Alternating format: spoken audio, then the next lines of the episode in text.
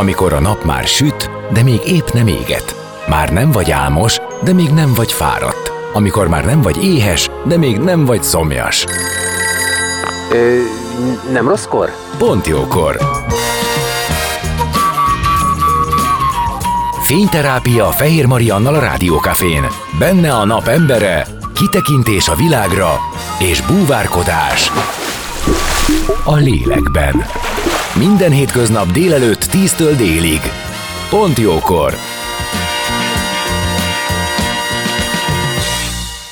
Szép napot mindenkinek, én Fehér Marián vagyok, és hát kezdjük is a hetet, mikor máskor, pont jókor, 10 óra elmúlt most már 7 perccel, és az előttünk álló órában vendégem lesz Dömötör Dóra, optometrista, akivel leginkább arról beszélgetünk majd, hogy az elmúlt években körülbelül úgy a gyerekek, mint a felnőttek is a számítógépek és az okos készülékek elé kényszerültek, ami azt jelenti, hogy az infók 100%-át szinte látásunkkal szerezzük meg. Ebből adódóan sokkal nagyobb terhelésnek van kitéve a látószervünk, ami azután talán mondanom sem kell, hogy kihathat minden másra is. Maradjatok, mert zenélünk, és aztán kezdjük is Dömötör Dórával. A napembere. Most jöjjön valaki, aki tényleg valaki.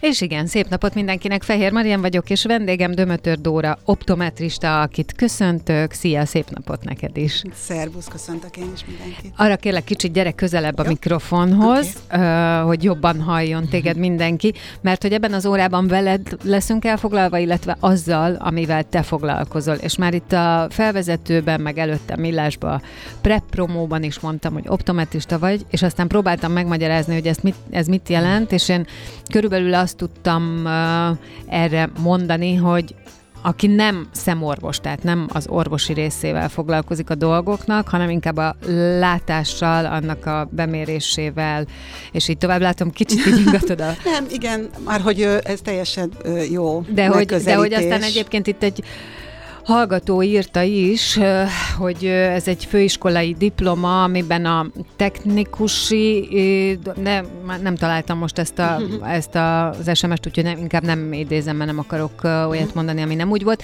De mondd el te! Tehát, igen, főiskolai, tehát felsőfokú végzettség ma már a SOTÉ-hez kapcsolt, ugye a Semmelweis Egyetem egészségügyi főiskolai karán lehet ezt tanulni és elvégezni. Magát az optometriát, az optometristának így lehet a diplomát szerezni itthon. Jó volt a megközelítés, mert pontosan erről van szó, tehát azokkal a látáshoz kapcsolódó panaszokkal és tünetekkel foglalkozunk, amit nem betegség okoz. Tehát a fénytörési hiba az, hogy valaki rövidlátó, távollátó, vagy ismertek még ezek a cilinderes ugye, megoldások a szemüvegben, tehát az asztigmiás fénytörési hibák. Ezek nem betegségek, ezek eltérések a vizuális rendszerben, amit a megfelelő szemüveggel, kontaktlencsével lehet kompenzálni, és ezzel biztosítani az éles látást.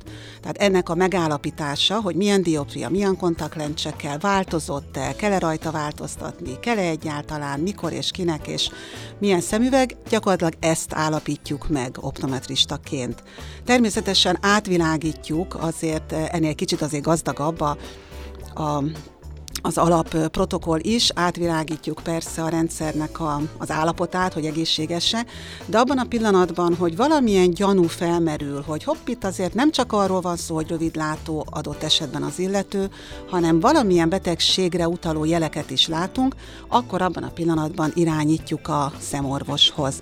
Tehát igen, a szemorvos foglalkozik a szem betegségeivel, nekünk addig tart a takarónk, vagy addig tart a munkánk, amíg nem betegség okozza a látáshoz kapcsolódó tüneteket és panaszokat. Világos. Ezért mondtam én, hogy a különböző optikákban az ember többnyire veletek találkozhat, és... Én vagyok olyan szerencsés helyzetben, hogy az én optometristám az általában abba is segít, hogy mihez, tehát milyen életszakaszomhoz, vagy illetve milyen élethelyzetemhez mi jobb. Lencse, szemüveg, kettő együtt, külön, tehát hogy így egy csomó minden van, amit ugye ilyenkor ki kell találni, és ahhoz, hogy aztán komfortos legyen a további élet, azt pontosan be kell állítani. Én azt hallottam rólad is, hogy egy olyan típusú ember vagy, aki egyébként szereti nagyon az embereket, és a velük való foglalkozásban nagyon sok segítséget ad, mert egyébként azt kell mondanom, én, aki elszenvedője vagyok ennek a különböző szemproblémáknak, vagy látásproblémáknak, hogy ez ugye szörnyen nagy bizonytalanságot is okoz, tehát hogy ebben jó, ha van segítőkéz. Én azt gondolom, nem tudom, te mit tapasztalsz, és hogy látod, hogy mire van szüksége ilyenkor az embereknek? Igen, valóban így van, hogy a kollégáim talán 95%-ával optika üzletben találkozunk, tehát az optikákban dolgoznak. Mondjuk ma már vannak példák, egyre több magánklinikákon, személyzeti klinikákon is dolgoznak optometristák, de azért általában az optikában. Igen, ez egy nagyon szép része a szakmának, amikor nem csak számokat derítünk ki, hogy most milyen dioptria kell, hanem úgy összeáll a teljes csomag, hogy igen, látjuk, hogy milyen dioptriákkal lehet kompenzálni az adott eltérést, de ahhoz a keretválasztás, a lencse típusa, azért borzasztó vastagok már ezek a katalógusok, amikből a lencséket lehet választani, nagyon sokféle tényezőt lehet figyelembe venni, gyakorlatilag egyénre lehet szabni, az egyén munkájához lehet szabni azt, hogy neki milyen típusú, milyen kombinációra van szüksége, milyen típusú lencsére van szüksége, milyen távolságokban kell néznie. Ugye alapvetően erről van szó, hogy ki milyen helyzetben, hol, hogyan használja a szemét, vagy a látását. Tehát milyen távolságokat kell tartósan néznie. Ugye klasszikusan a számítógép távolság, ugye az egyik legismertebb munkatávolságunk, szinte ma már. De hát lehetnek egész különleges megoldások is. Tehát volt olyan paciensem régebben, aki biliárdjátékos volt, csak hogy egy kicsit elkanyarodjunk, egy biliárdjátékos, ő egész más szögben kellett, hogy lássa a asztalon, a biliárdozomtól, nem tudom, mi az asztalon, mondjuk a golyókat, vagy milyenek a szakszerű kifejezése, de hát egy más szögben kellett látnia, igen, hozzá kellett igazítani az ő szemüvegét, hogy abban a szögben meglegyen a dioptria, úgyhogy vannak furcsa zenészeknek, milyen messze van a kotta, látnia kell a karmestert is, de látnia kell a kottát is, de adott esetben a hangszert is, tehát vannak azért speciális helyzetek, ahol úgy gondolkozni kell, hogy melyik típusú lencse adja a legoptimálisabb és a legkomfortosabb, harmonikusabb látást az illetőnek, úgyhogy megvan ennek a szépsége a szakmában, hogy mire ezt úgy összerakja a szakember. Igen, nekem is ez jutott most eszembe, hogy akkor van ennek izgalma, szépsége ad gondolkodást, ott van az ember, ott kell legyen a te kreativitásod, és egyébként meg az ismereted is, hogy mikből tudsz választani. Ez mind elég ahhoz, hogy valaki válassza ezt a szakmát, de azért kíváncsi vagyok a te motivációdra.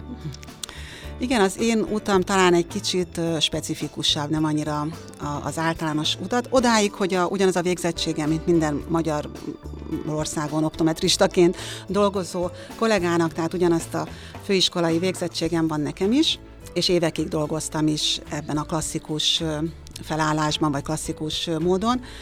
Aztán volt szerencsém is benne, természetesen a szerencse azért mindig jelen van, de el tudtam indulni egy speciálisabb irányba. Ez az optometriának egy specifikus irányzata, a funkcionális optometria, aminek a Vision Therapy ugye a fő eszköztára, módszertana. Igen, erre mondtam, hogy ez nem Magyarországon beszerezhető tudás.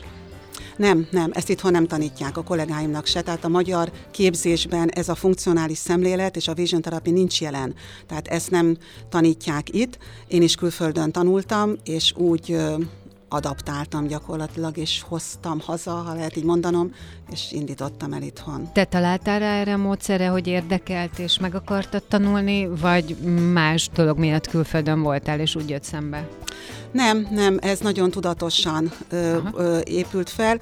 Az legelső lépcsőfok az egyébként a speciális olimpiához köthető, érdekes módon a speciális olimpia az értelmi fogyatékos emberek számára működik, az egy nagyon nagy ívű nemzetközi sportmozgalom, és ennek a speciális olimpiának van egy optometriai szolgáltatása, ez egy ilyen szolgáltatás a versenyzők felé, egy önkéntes úgynevezett volontérmunka az optometristák felől, és én ennek a szakmai programját vezettem több mint 10 évig itthon. Uh-huh. És így ezen a úton sikerült gyakorlatilag bekerülnem az optometriának a nemzetközi vérkeringésébe. Tehát konferenciák, utazások, közös munkák során, és így egy kongresszuson találkoztam én a Dr. Kelly Knappel amerikai optometrista, funkcionális optometristával, akinek egy nagyon komoly Vision Therapy centruma van kint, és így a beszélgetés során azért úgy irodalomból, szakirodalomból már belebotlottam ebbe, de nem igazán tudtam még róla semmit. Ugyanúgy az itthoni végzettségem alapján végeztem a klasszikus optometrista munkát itthon. És ezáltal, hogy így belekerültem ebbe a körforgásba, vagy vérkeringésbe, és Kellyvel beszélgetve volt szerencsém, hogy ő meghívott magához. És eltöltöttem nála egy hetet, ez Wisconsin államban, Milwaukee városában van, és egy hetet sikerült nála töltenem, ami ez a wow élmény volt. Amikor ugye már praktizáló optometristaként, de annak a klasszikus modelljét alkalmazva belecsöppentem egy olyan szemléletbe, olyan eszköztárba, olyan gondolkodásmódba a szakmán belül, amivel addig egyáltalán nem találkoztam, nem is tudtam a létezéséről, hiszen itthon ezt nem tanítják. És ez a hét volt az, ami szerelem volt első látásra. Hát, annyira mélyen megszólított engem ez a témakör, hogy ugyanakkor még nem értettem, ez olyan 16-7 évvel ezelőtt volt, akkor még nem értettem, hogy miről is szól pontosan. Abban voltam biztos, hogy ez kell nekem. Hát én ezt akarom csinálni, ezzel akarok foglalkozni. És innentől egy nagyon tudatos építkezés indult, többször voltam kint nála, hónapokat, fél évet kint töltve egyetemen nála, ezek az nemzetközi kurzusokat. A teljes átvariálása. Teljes, igen. Tehát ez egy ilyen forduló volt az én szakmai utamon, abszolút, és onnantól tudatosan építkezve sajátítottam el az alapokat, és aztán építettem rá nemzetközi kurzusokon keresztül azt a tudást, és aztán azt a tudást, ami megengedte, hogy akkor elindítsam itthon picibe, egy kis rendelőbe, kezdjek el ezzel foglalkozni, és nyilván utána már a gyakorlati tapasztalat is bővítette. Ez nagyon gyakorlati szakma. Miért akartad ezt a tudást megszerezni? Mi volt, ami fellelkesített benne? Az, hogy valami, ami itt nincs, és valami olyan dolgot be lehet hozni, és ezáltal akár ebben lehet üzleti érdek is, ami itthon még nincs. Vagy netán benne volt olyasmi is, hogy láttál megoldást olyan dolgokra, amikkel egyébként sokan és gyakran küzdenek. Nagyon vonzott a különlegessége, és nagyon vonzott az, hogy amikor felismertem az összefüggéseket, egy kicsit elkezdtem belelátni, és felismertem az erejét, a hatását ennek a témának, akkor arra kellett rájönnöm, hogy nyilván nem mindenkinél, de nagyon sok esetben hihetetlen mélységekbe tudunk hatni a másik emberre.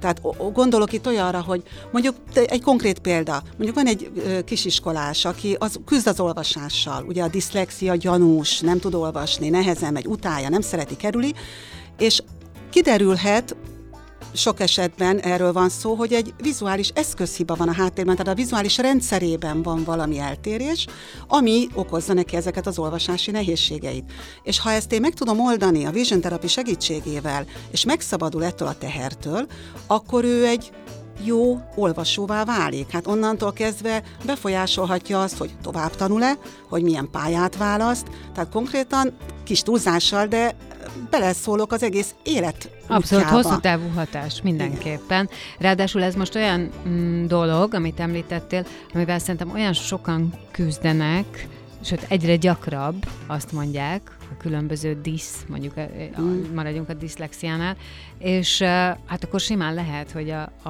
egyébként komoly leterheltség és valamiféle rendszerhiba okozza, de szerintem erre nagyon senki nem gondol, ha csak nem elkezd utána nézni. Igen, ez az összefüggés nem igazán ismert még itthon, még a gyógypedagógia felől sem, ugye a gyógypedagógus végzettségem is van pont igen. Ezért, hogy jobban értsem ezeket a tanulási nehézségeket, amikkel optometristaként, funkcionális optometristaként dolgozom, és igen, ki is mondható, és ez egy nemzetközi statisztikai adat is, hogy a olvasási nehézséggel küzdő gyermekek 75%-ánál van vizuális rendszerhiba. Tehát csak, ez korrigálható, ez azt jelenti. Így van. Mert nagyon sok esetben nem a látás élességgel van gond, és ez tud nagyon könnyen összemosódni, még a szakmámon belül is. Sokszor gondolják azt, hogy a jó látás az egyenlő a jó látás élességgel. Nagyon fontos a látás élesség, ugye ezt biztosítja a felírt szemüveg, kontaktlencse, stb.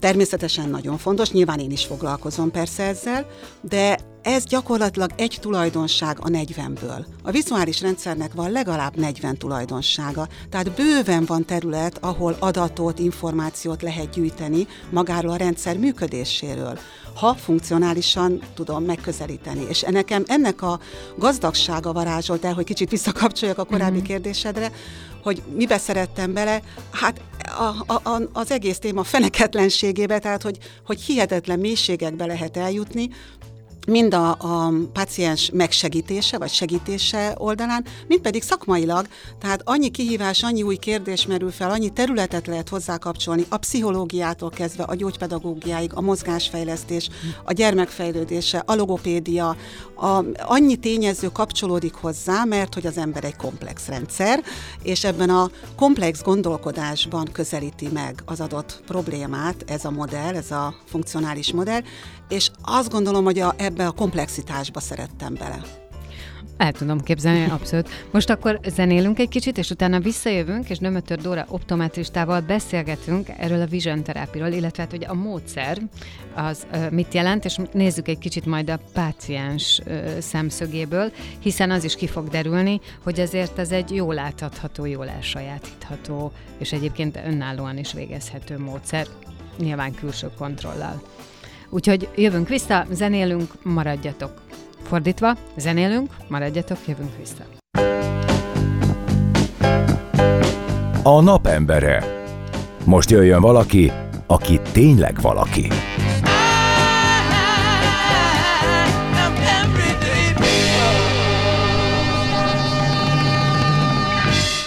És már is itt vagyunk, folytatjuk a beszélgetést Dömötör Dóra optometristával, akivel hát beszélgettünk arról, hogy van egy nagyszerű módszer, ennek a neve Vision Therapy, amit te nem itthon sajátítottál el, ezt Magyarországon egyelőre nem is tanítják, viszont csodálatos módszer arra, hogy megoldjon olyan problémákat, talán mondhatom így, amit a szemüvegviselése nem feltétlenül, de ugye azért menjünk vissza a KH-hoz, tehát az optometrista nem a szembetegségeivel foglalkozik, hanem inkább a látásnak a kikorrigálásával, talán ezt így jól mondom, és hát azt szerintem nagyon sokan ismerik, a megterhelt szemnek a fáradékonyságát, a könnyezését, a szárazságát, a mindent is, illetve te azt mondtad, hogy ehhez még hozzátartozik, hogy legalább 40, hogy mondtad ezt, hogy 40 funkció van? Hát vagy nagyon sok tulajdonság. Van legalább 40 tulajdonsága a látórendszernek. Nyilván itt azért már egy kicsit bővebben kell gondolkozni, vagy kicsit nagyobb...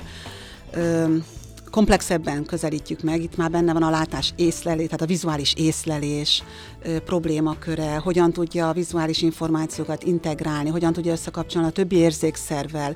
Tehát egy nagyobb kép ez már, nem önmagában csak a szemgolyóra gondolunk bőven, meg nem csak az alapfunkciókra, hanem ez egy nagyon kiterjedt nagy terület, amiben mi ugye a látás, a látórendszer, a vizuális észlelés területével dolgozunk. Igen, és arról is szó volt, hogy nagyon sok olyan helyzet van, akár tanulási nehézség, ami mögött egyébként annyira nem ismert módon, akár egy diszlexia mögött is, állhat valami ilyen probléma.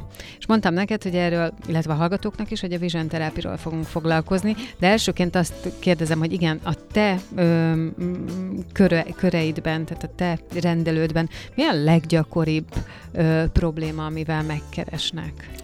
A fő problémakör az a tanulási zavarok. Igen. Tehát akkor ez? Igen, abszolút. Aha. És ez egyébként így van nemzetközi szinten. Mert hogy van, amikor a szülőnek ez eszébe jut, hogy mi van, mert hogy tudod, mi a bajom, hogy nem biztos, hogy összekapcsolnám. Igen. Tudod, igen. És azért is szeretek ilyesmikről beszélni, meg ezt bemutatni, mert ha most valaki ül az autóban, és egyébként ez a problémája, hogy a gyereknek tanulási nehézségei vannak, de nem díszes, nem vagy akár még az is, de szóval, hogy nem érti, hogy mi az, nem biztos, hogy a látásra gondolják, vagy ha igen, akkor csak hagyományos értelemben. Így van, abszolút így van, és ezt tehát én napi szinten tapasztalom, hogy amikor a szülők jönnek hozzám, és a csodálkoznak, nagyon sokszor ugye hozzák a negatív személyzeti leletet, mert ugye egy tanulási zavar kivizsgálásakor, tanulási zavar alatt gondolom, ugye az ismertebb diszlexia, diszgráfia, vagy legalábbis gyanús dolgokat, amikor olvasási nehézség van, ezek a klasszikusan a sortévesztés, betűcsere, kihagy, lehagyja, nem a sor végén kezdi, nem fejezi be, nem érti a szöveget, elfárad, ezt én nagyon sokszor hallom, hogy miért nem tudja megkülönböztetni, ugye a baráti körömben is, hogy már olyan rég gyakorlok vele, és valahogy nem megy a megkülönböztetése, mit tudom én, két betűformának. Hát akár az, bár itt nyilván azért a hallásnak, tehát az auditív csatornának is fontos szerepe van, meg sok más területnek is, de most a látásról beszélve, igen. Azért, mert nyilván egy ilyen probléma panasz mögött nagyon sokféle ok lehet, tehát az összetett és komplex, de ha a potenciális okok közül most a látásról beszélünk itt nyilván, akkor igen, nagyon sokszor, tehát hozzám szinte mindenki negatív személyzeti lelettel jön, vagy kell neki szemüveg, vagy nem. Nagyon sokuknak nem kell szemüveg, mert mondhatjuk, hogy sasszeme van, tehát ugye nagyon jó az látásélességgel, nincs vele teendő, vagy tökéletes a szemüveg. De itt lép tovább ez a modell, mert nem áll meg itt, hanem azt mondja, hogy jó, hogyha a tünetek, panaszok, ugye ezt indokolttá teszik, akkor nézzük tovább. Én ezt egy torta hasonlattal szoktam egyébként a szülőknek elmagyarázni, hogy tekintsük a vizuális rendszert egy tortának, és ahogy a tortát lehet 6 felé vágni, ugyanúgy akár 26 felé is vághatom, vagy akár 40 felé, vagy morzsákra szedhetem. Tehát ez a modell, amivel én dolgozom, a Vision Therapy modellje, az a modell, ami a legtöbb szeletre vágja a tortát, mondjuk így a szakmán belül.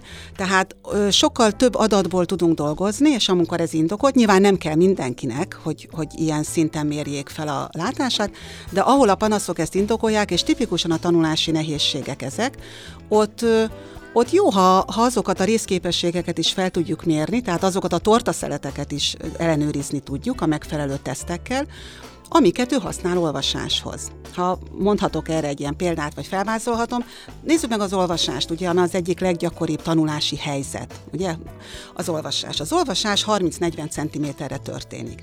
Ebbe a távolságba nekem a szemeimet egy bizonyos kis szögben kell tartanom. Tehát kicsit közel kell tudnom nézni, ugye, tudnom kell ezt a pontot megtalálnom. Nem csak a két szemnek kell egy adott szöget fölvenni, hanem megfelelő fókuszt is kell találnom hozzá, és azt meg kell tudnom tartani, és a megtartott szögben, megtartott fókuszban kell tudnom mozgatni. Tehát ha csak megnézzük egy ember szemét olvasás közben, akkor gyönyörűen látszik az a konkrét mozgás, amit a szemnek végeznie kell. Ez egy nagyon finom, precíz mozgás, hogy úgymond leszkenelje a mondatokat, ugye végigérjen. Most ha ezek mind tortaszeletek a látórendszeren belül. És ha ezek közül bármelyik részterület, részképesség nem működik jól, lassú, pontatlan, vagy egyszerűen nem hatékony, tehát több energiát kell belefektetni, mint ami az optimális lenne, akkor onnantól kezdve az eszköz maga fog döcögni. Tehát olyan, mint egy olyan ollóval kérnék meg valakit, hogy vágják ki egy formát, ami állandóan szétesik. Tehát rossz az eszköz. Hiába gyakorolja vele a kivágást, ha az olló állandóan szétesik, nem lesz jó az eredmény, és főleg nem fogja szeretni. Tehát itt van az, hogyha én egy olvasást gyakoroltatok, minden hétvége, minden este rámegy, ugye gyakorlom otthon a gyerekkel az olvasást, és még mindig nem megy, még mindig nem érti, még mindig lassú, akkor lehet, nyilván nem biztos, de hát érdemes megnézni, lehet, hogy az eszköze rossz, tehát egy rossz eszközzel, egy rossz ollóval próbálja gyakorolni, soha nem lesz örömteli a teljesítmény, nem fogja megszeretni. Rendbe kell rakni az eszközt, azzal már van értelme a gyakorlásnak. És ez a Vision Therapy modell ezt az eszközt, itt ugye a látórendszert, a látás folyamatát, az egész rendszert, nagyon-nagyon sok szeletre vágja, nagyon-nagyon sok területet világít át, nagyon sok kis apró részképességre bontja, és nagyon sok esetben 10-ből 7-szer, tehát ez konkrét statisztikai adat, megtalálom azt az eszközhibát, amit össze tudok kapcsolni a sortévesztésével, a betűcseréjével, az, hogy 5 perc után a sarokba vágja a könyvet, az Utálok olvasni című jelenséggel, a fejfájással, a fáradékonysággal, a figyelemzavarral, a viselkedési problémákkal, és még sorolhatnám. Tehát nagyon sok ilyen tünet, panasz mögött lehet a vizuális rendszer, és ez a 10-ből 7, ez a 70-75%, ez nemzetközi adat, tehát mert a Vision Therapy nemzetközi szinten is, ugye elsősorban az Egyesült Államokban, Angliában, Ausztráliában, Új-Zélandon, tehát az angol nyelvi területeken terjedt el ez, úgy közel 100 éve, tehát ez nem egy új jelenség. Mindenhol a tanulási nehézségek a fő csapásirány. Vannak persze más problémával is, akik érkeznek, de azért valóban ez a fő terület. Ez nagyon izgalmas lehet neked, mint aki ezt az egészet végzi, meg újra megtalálni a megoldásokat. Viszont, hogyha a páciens vagy kisgyerek, vagy gyerek, vagy fiatal szemszögéből nézzük, akkor ez mit jelent? Tehát... hogy néz ez ki? Mennyi időt kell erre rászánnia? Mit kell csinálnia? Van ebben fájdalom? Ja, és így tovább. Nem, okay. Semmiképp nem fáj. Bár az volt egyszer a másodikos paciense, második osztályos, és mondta, hogy hát neki fáj, amikor olvas. De ő azt hitte, hogy ez így normális. Gondolta, hogy az olvasás az fájdalmas. És ugye ez a gyerekeknél, hogy ők nem tudják, hogy az, ahogy ő lát, adott esetben rosszul, az nem normális. Tehát ők azt hiszik, hogy az a normális, hogy mindenki így lát. Volt olyan kisgyerek is, aki azt mondta, hogy hát mozognak a betűk, persze, hát azok mindig mozognak, nem? Mondom, nem kéne mozogniuk. És az olvasás nem kell, hogy fájjon. Tehát ez... és ez milyen, hogyha ez rejtve marad, akkor pontosan. Ezért van az, hogy ez egy rossz élmény. Na most gondold el... egy csomó mindent nem kap meg a világból, ez egy gyötrelem. Nem. Mindegy, olyan sokszor van az, és mondom, ez az én családomban is, hogy mondjuk mint a napi 5 perccel kiszabott a panázs, és hogy látszik, hogy már amikor jön az, akkor már mindent is megpróbál, hogy ne kelljen. Egyébként ez csak egy kiállás, mi is vittük már szemészorvoshoz. Lehet, hogy ezen el kell gondolkodni, hogy... azért nem derülnek ki nagyon sok esetben ezek az eltérések személyzeten, nem azért, mert a szemorvos ne lenne elég alapos, meg én se vagyok okosabb náluk, hanem a modell, máshogy vágjuk a tortát. Tehát egyszerűen más szeletekre vágjuk, máshogy világítjuk át a rendszert, hogy stílusos legyek, más szemüvegen átlátjuk a problémát. Ezt teszi lehetővé a Vision Therapy, és így nagyon sokszor találunk olyan eltérést, ami egyébként addig rejtve marad, és igen, az a gyermek, aki addig szinte sírt az olvasás alatt, mert fájt neki, a terápia után karácsonyra könyvet kér ajándékba, és a legjobb olvasóvá válik, tehát nem kevés ilyen példánk van. Természetesen nem tudunk mi sem mindenkinek minden problémáját megoldani, nyilván ez a módszer sem jó mindenre, de azért ezt hál' Istennek sokszor tapasztaljuk, mert ez egy nagy feltöltődés és egy nagy visszajelzés. Segít. Igen. Hát persze, meg ugye, amit mondtam, hogy akkor kinyílhat a világ, mert a könyvek által kinyílik a világ, és én mindig sajnáltam azokat az embereket, akik nem szeretnek olvasni valamiért, az most mindegy, hogy miért, csak mindig azt gondoltam, hogy mennyi mindenből kimarad. Hát hogyne, és akkor innen ugye visszakapcsolva a beszélgetésünk legelejére, és lehet, hogy emiatt nem fog tovább tanulni. Lehet, hogy emiatt teljesen más életutat jár be. Tehát akár ilyen szintig is belenyúlhat, beleszólhat az ő életmenetébe, személyiségfejlődésébe, magabiztosságába, önbecsülésébe, és akkor még sorolhatnám. Az, hogy ő ott hogy oldja ezt meg, ezt a helyzetet, vagy nem tudja megoldani, vagy kap rá segítséget. De hogy maga a terápia hogy zajlik, amit kérdeztél, igen, természetesen nem fáj. Most az a helyzet, hogy közben ránk ugrott annyira az idő, hogy muszáj ezen élnünk. Persze. És azt gondolom, hogy utána visszajövünk, és akkor egybe el tudjuk mesélni, vagy el tudod mondani, hogy miből is áll ez a terápia, mert ezzel nyilván még adósok vagyunk. Úgyhogy zene, aztán jövünk, és innen folytatjuk Dömötör Dóra optometristával. Maradjatok ti is. A napembere. Most jöjjön valaki, aki tényleg valaki.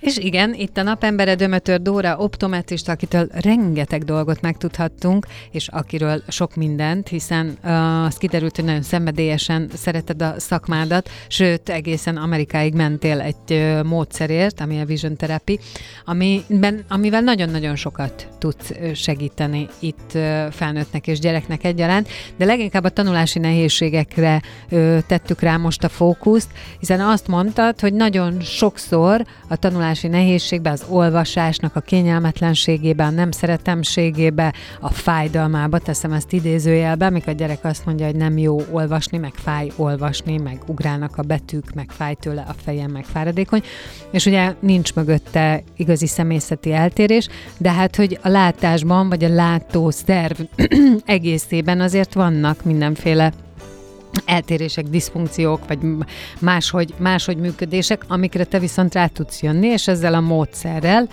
azt mondod, hogy jól kikorrigálható, ami azt jelenti, hogy egy embernek az egész élete megváltozhat, hiszen ugye, hogyha valaki szeret olvasni, és azt nem kínlódásnak éli meg, és élményeket tud belőle beszedni, és nem csak a kötelezőt, tehát ami az életben kötelező, azt olvassa el, vagy sajátítja el, akkor ez nyilván változtathat az ő pályaválasztásán, az érdeklődésén, és így tovább, és adósok vagyunk ennek a módszernek, ennek a terápiának, hát egyáltalán magának a vizsgálatnak a menetével. Kérdeztem, hogy esetleg fájhat-e, nyilván ez egy fontos kérdés, illetve, hogy ez hogy történik, és aztán, hogy hogyan van a korrekció, hogyan lehet ezt megoldani, hogyan tudod te megoldani, illetve mi az, amit haza tud vinni a páciens. Innentől most már te jössz.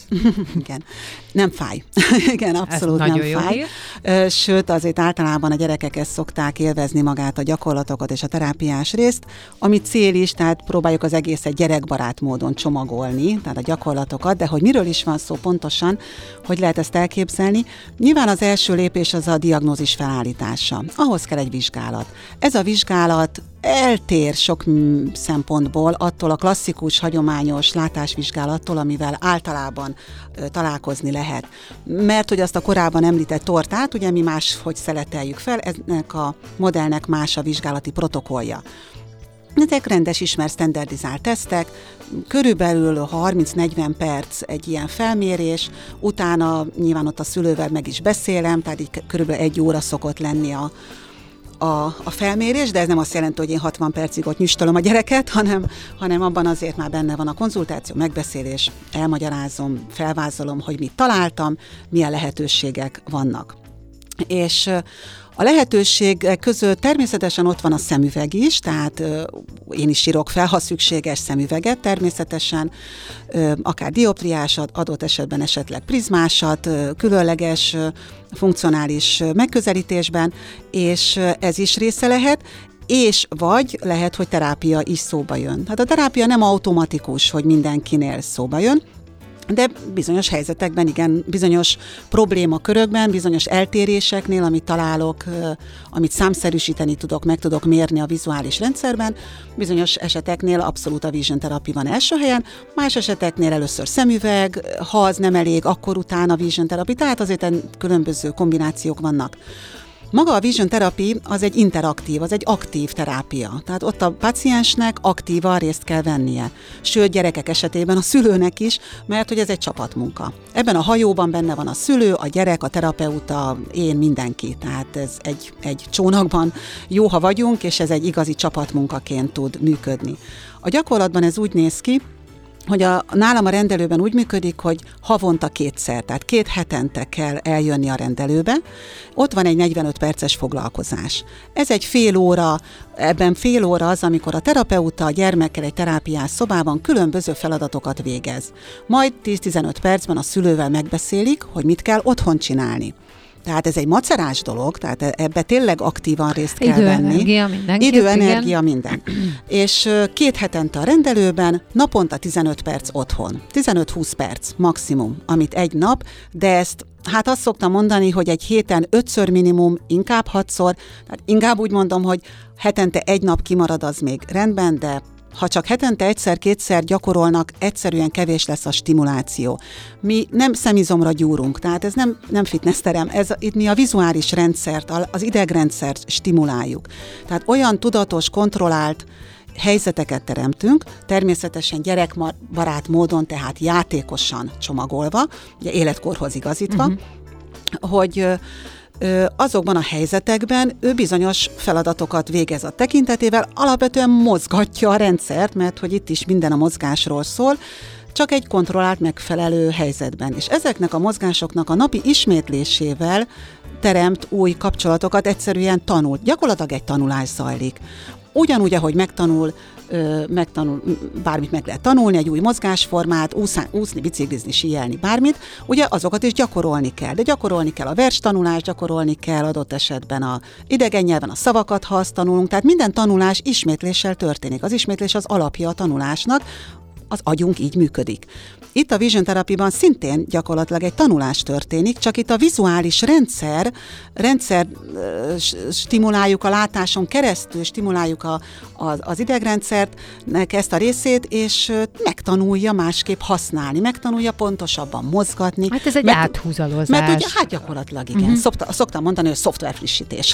Egyszerűen át kell írni a programot, mert ugye az az alap, hogy egyébként teljesen ép és egészséges, tehát itt ép, egészséges, jó intellektusú, átlagos emberekről beszélünk, csak a vizuális rendszerén belül bizonyos részképességzavarok keletkeztek, vagy valamitől nyilván, vagy valahogy nem tanulta meg, és akkor ezeket segítjük megtanulni. Mit látsz, amikor már ez alakul? Tehát hogyan változik a gyerekeknek a hozzáállása? Mert én azt gondolom, hogy amikor már valamit elkezdek áthúzalozni, és már látszik valamiféle eredmény, ugye akkor jön a lelkesedés. Az elején kell feltétlenül nagyon megtartani őket, meg a szülőnek nyüstölni, vagy ellátni azt a feladatot, hogy kontrollálja, hogy ez legyen. Így van. Talán ez a legnehezebb része egyébként, hogy motiválni a szülőt. Hát első lépésben nyilván az a cél, hogy megértsék, tehát hogy mindenki értse, hogy miről van szó. Nyilván a gyerkőcnél hát az életkori sajátosságokat természetesen figyelembe kell venni, terhelhetőségét, tudatosságát, van, nincs, hol tart az életkor szerint. De igen, ez egy kreatív munka, tehát nagyon kreatívnak kell lenni nekünk is, terapeutaként, meg a foglalkozások során. Maximális segítséget nyújtunk a szülőknek, tehát minden eszközt, minden információt átadunk, elmagyarázzunk, megmutatjuk, hogy a szülőnek ne kelljen otthon kitalálni a lépéseket. Természetesen ezek felépített, sok száz gyakorlatból álló program, úgyhogy a szülő tud mindent, de igen, ott azért a szülőnek nagy szerepe van abban, hogy tudja motiválni a gyermeket otthon, hogy tudja játékban, helyzetben tartani. Amennyire tudunk, ebben segítünk. Természetesen függ a gyermek személyiségétől is, valakit könnyebb, valakit nehezebb ugye a feladatban tartani, de éppen ezért próbálunk nagyon kreatív eszközökkel, nagyon színesen, mondjuk úgy játékosan, persze mindig mondom, hogy azért nem játszószoba, meg nem játszóház a rendelő, de hát a játék a közege a gyermeknek, tehát a játékosságon keresztül tudunk azért bejutni, úgymond. És igen, ha jól érzi magát, akkor nyitottabb az idegrendszere, sokkal könnyebben tanul.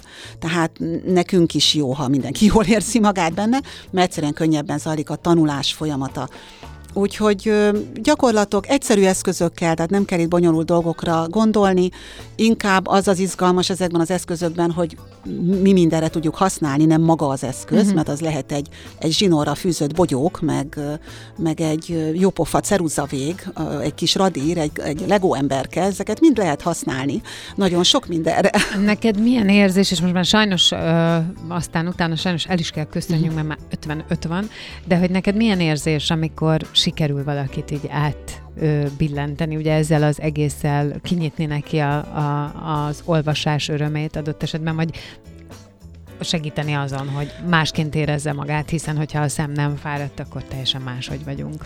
Hát olyan, hogyha most eszembe jutnak, akkor gyakorlatilag egy kicsit koncentrálunk, hogy ne a hangon megmaradjon. Tehát szó szerint bizsereg mindig újra és újra egy nagy élmény. Igen, tehát ez óriási töltődés, és ez is ad erőt, ezek a visszajelzések. Hol látványosabb, hol kevésbé látványos, de de nagyon sok energiát kapunk a paciensektől, és hát ezt tartja, ezt viszi tovább előre, úgyhogy csodálatos érzés, igen. Ebben egyébként te még műveled magad? Tehát te figyeled, hogy mi történik odakint? És hogyne. Ez egy végtelen út. Tehát azért erre hamar rájöttem, hogy soha nem lesz olyan pillanat, hogy azt mondjam, hogy mindent tudok róla, kész, itt az út vége, már csak csinálnom kell. Nem, ez egy örök tanulás. Hát meg, hogy örökké változik a terhelés is, ugye? Azzal kezdtük a műsort, hogy az elmúlt években olyan terhelésnek lett kitéve még az is, aki előtte nem. Ugye a COVID időszak mindenkinek meghozta a képernyős, akármilyen, igen, de képernyőfüggést, akármilyen százalékban,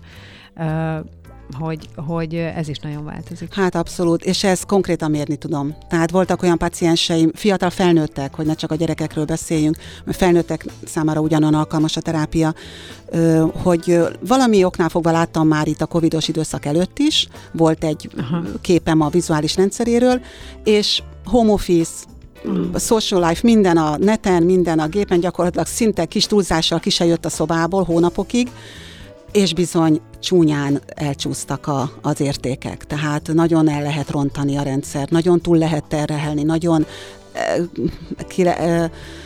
lehet veszíteni a húrt sokáig, kinek hol pattan el, de bizony ez egy borzasztó nagy terhelés, és ez egy... Hát ez egy igazi, ugye ez nem csak itthon, nyilván ez nemzetközi probléma mindenhol.